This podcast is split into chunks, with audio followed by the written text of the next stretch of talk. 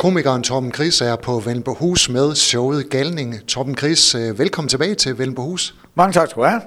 Du var her for nogle tid siden sammen med Thomas Hartmann og jeres øh, Men's Room. Nu er du ude alene. Hvordan er det?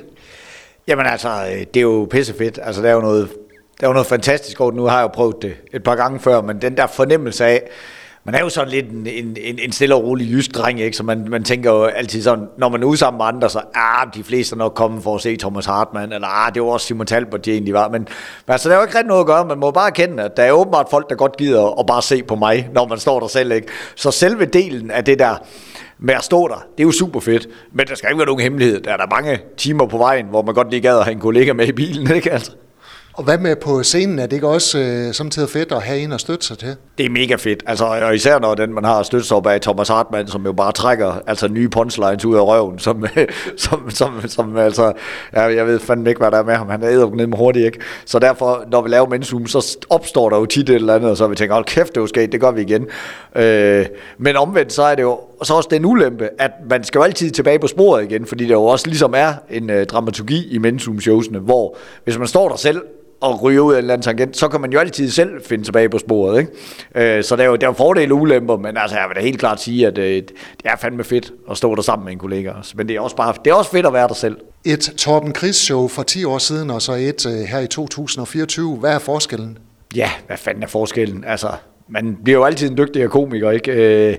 Jeg vil sige, at jeg er måske blevet mere tryg i at, at lege med genren. Altså, jeg er ikke bange for jeg er jo ikke bange for stillhed. Jeg er jo ikke bange for at gå til kanten, hvor, hvor og det, altså nu vil jeg nærmest sige, publikum forventer det jo. Nu har jeg ligesom fået etableret mig selv som den her komiker, der måske til, altså, til tider, der er lige grænsesøgende nok. Det er også derfor, showet hedder Galning, ikke? Fordi det er sådan lidt, fuck man, den der mand, altså han kan sgu da også slippe afsted med alting. Så det er vel den største forskel. Det der med, at jeg godt, altså jeg, jeg, jeg selv opsøger det der, hvor folk de siger, fuck, får han, får han, altså får han kravlet op af det hul, han har gravet sig ned i nu. Men det gør jeg. Jeg har tænkt over det jo. Altså.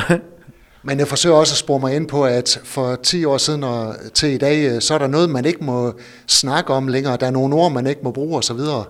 Jamen det er jo faktisk blandt andet det showet øh, omhandler. Det er jo, at altså, jeg plejer faktisk at lægge ud med at bare sige til det her shows, at der kommer til at være nogen i aften, der bare sidder, det er jo derfor showet hedder Galdning, der bare sidder og tænker, hold da helt kæft, man følger den mand slet ikke med i, hvad altså hvad man kan tillade sig at sige, og det skal folk jo vide, det følger rigtig meget med i. Jeg er bare så pisse ligeglad. Altså nu bliver jeg simpelthen nødt til lige at komme tilbage til en tid, hvor det også var til at have det sjovt. Altså det er jokes jo. Så lad være med at tage dem så alvorligt, som det er lederen i en vis. Er der slet ikke noget, man ikke kan lave jokes på? Jo, jo. Der er der masser af ting, man ikke kan lave jokes på. Men det er jo sådan set ikke noget, jeg bestemmer. Øh, det er jo noget, publikum bestemmer. Det er jo ikke en joke, hvis folk ikke griner.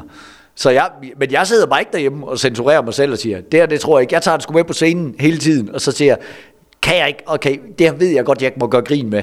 Men hvis jeg nu kan få folk til at grine, så er det jo lige, altså så er der jo ikke nogen, der sidder og tænker, ej, det er jeg godt nok sur over, jeg kommer til at grine af. Så hvis du kan lave en joke, der er god nok, så må du joke om alt jo. Tom Chris, du er kendt som en komiker, der på scenen kommer op i det røde felt. Er det sådan en øh, karakter, eller er det i virkeligheden Torben Chris? Altså jeg vil sige, det tager jo udgangspunkt i, i noget ægte frustration. Altså de fleste af mine jokes er jo noget, hvor jeg tænker, hold kæft, det er irriterende det der.